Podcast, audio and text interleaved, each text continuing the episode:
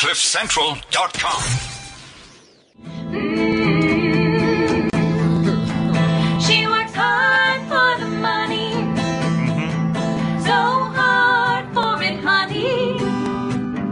She works hard for the money, so you better treat right. Don't you like that? It's nice and sweet and gentle. My sister and I, yeah, that's what it sounds like. 9 a.m. on the All right, it's time for Anthea to give us the latest. It's about uh, three and a half minutes to seven. All right, what do we got? Um, market update. Let's get Yeah. straight into it. Okay, we'll start with Friday. Uh, just globally, commodity prices had a bit of a recovery on Friday, but not before iron ore was down 6.2% on the Dalian Commodities Exchange, which is the China um, stock market, to trade $60 an ounce. I mean, I still can't believe that in the last two months or thereabout, it's come off 93 from $93 an ounce. Oil is now back trading where OPEC and non-OPEC members agreed to cut production. So they're back at that lower level.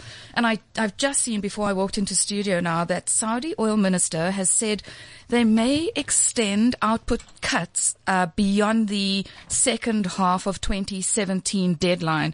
They, they, I think they really want this higher oil price. Below 50 just does not work for them. Right. But, but I really think it's the su- supply demand balance. So even though they're cutting, the inventory numbers were high.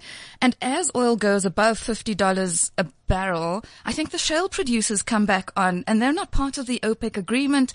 And so they produce and, and then there's more supply again. And I think, I really think that's what's keeping oil in this very kind of tight range. Hmm. Um, and then of course we've seen slightly lower commodity prices, so it's still impacting on the rand this morning. We're thirteen fifty to the dollar. Oh, wow. Um, so it's slowly weakening, you know, just kind of every day as we talk for the last week and a half. The good news, the all share index was up 56 basis points on Friday. Um, and of course the weaker rand financials and retailers were lower. Naspers. Shall we talk about Please, for let's. a minute? Hit an all-time trading high of 2,603 rand per share. It closed on Friday. Oh, that's nice. I know that's lovely. Do you think it's going to stay there?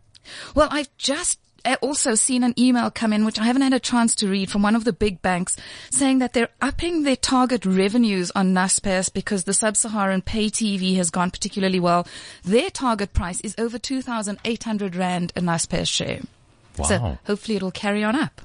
Sure, let's take it. Yeah. And then on the opposite side of the scale, unfortunately, MTN, like they, they, they just haven't recovered. You know, they, they're down another 2%. We spoke last week about the KPIs just not meeting expectations. So for the last, last week, MTN share was down over 8%. And I, I, I would have thought, it, you know, I really do still think that at some stage MTN will be a buying opportunity. Rob Shuter is now firmly in the seat as CEO. You know, he's the um, ex-banker, ex-head of Vodacom Europe that came in to take over MTN. And then he's just surrounded himself with a bunch of ex-bankers really. And one of them, Stephen van Coller, they announced last week that he was I mean, it was announced last year that he was going to join MTN and be put as head of strategy, but last week they announced that he's now moved into head of digital. And Rob Shuter's really saying that that's where the future of MTN is going to be. I mean, the only thing I can think of is mobile money and entertainment. Like, I don't know what else digital means. Like, I think of Cliff Central when they say di- digital. yeah, it's it's hard to figure out in a banking environment what exactly that is. or, or in a, in a exactly. Hmm. Like, so they really are combining their kind of banking experience with content delivery, Sure. with footprint in Africa. Um, yeah, that's All what right. I think. Well, we'll keep our eye on that. And then another share I'm loving is Richemont. Um, and to think that in September I was really grappling with whether or not to stay in this share because they just had, you know, consistently bad news reports. Margins were under pressure. Things were not looking good. It was trading at 80 Rand a share last year when I was kind of going through this in my head, but it's now 116 Rand share, which is very nice for us. I mean, that's a more than 30% gain. We'll take it. Um, and then on Friday, because on Friday we had Hong Kong retail sales numbers out. Overall, Hong Kong retail sales were up 3%. But the great thing for Richemont, that was watch and jewelry sales were up 8.4%. Um, Richemont should report results on Friday and I'm hoping we'll see a bit of a turnaround there, especially after last year when, or was it the beginning of this year, when Rupert fired the CEO and took control of the company, um, Yeah. again. So they're still sitting on that huge cash pile, which I don't think they're going to do anything with. No.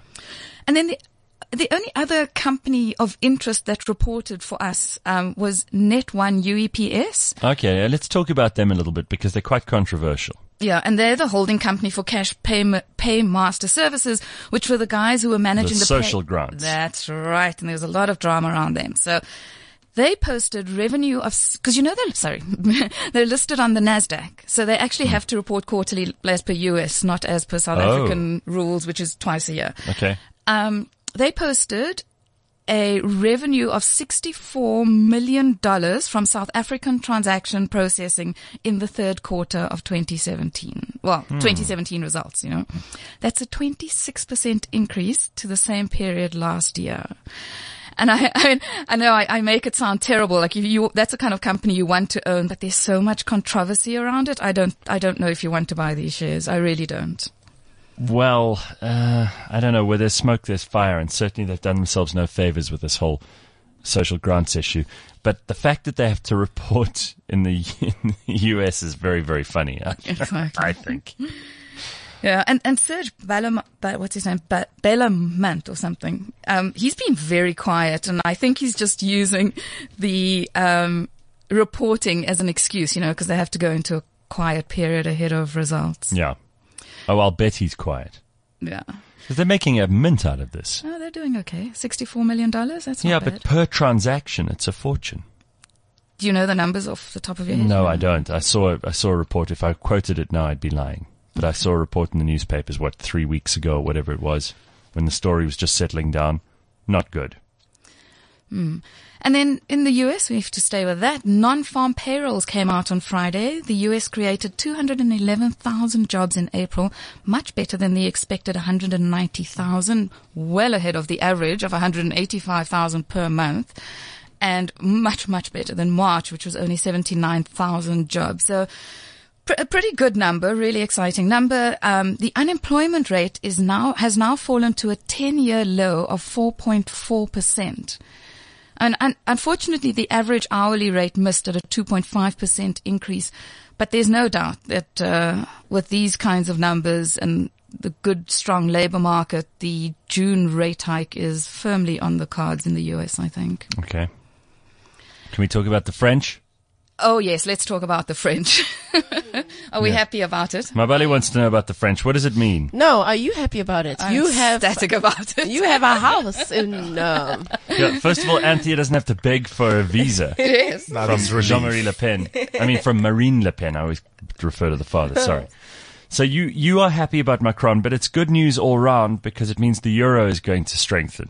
Absolutely, yes. So I think today you'll see a lot of buying in the euro, a lot of buying in the European market because, of course, now we're more comfortable with the fact that the EU is not going to break up. Of course, it should help our shares, Steinhoff, Mediclinic, uh, Richemont, those, those should all do well. We will probably go trade, the rand will probably trade weaker against the euro, I'm imagining. It's already above, well, it was above 15 last week, but I saw on the weekend that it'd fallen below 15 again, so Oh, really? Mm. All right. No reason. Now, are we expecting a good day on our markets today? Yes, because of that. I, I think, Excellent. and because of this rand being so much weaker, I, I think, you know, good US markets, uh, good Asian markets, good European markets, weaker rand, all A- a plays rising in our table, favor. blah, yes, blah, blah. and all that. there I we got go. you. You see, I, I heard a great term. Um, when the tide goes out, you can see who's wearing pants. Who's been swimming without shorts? All that. something like that. All right. yes, we use that all the time. Thank you, Anthea. Pleasure. Very good. We'll catch up with Anthea tomorrow morning about the same time. CliffCentral.com.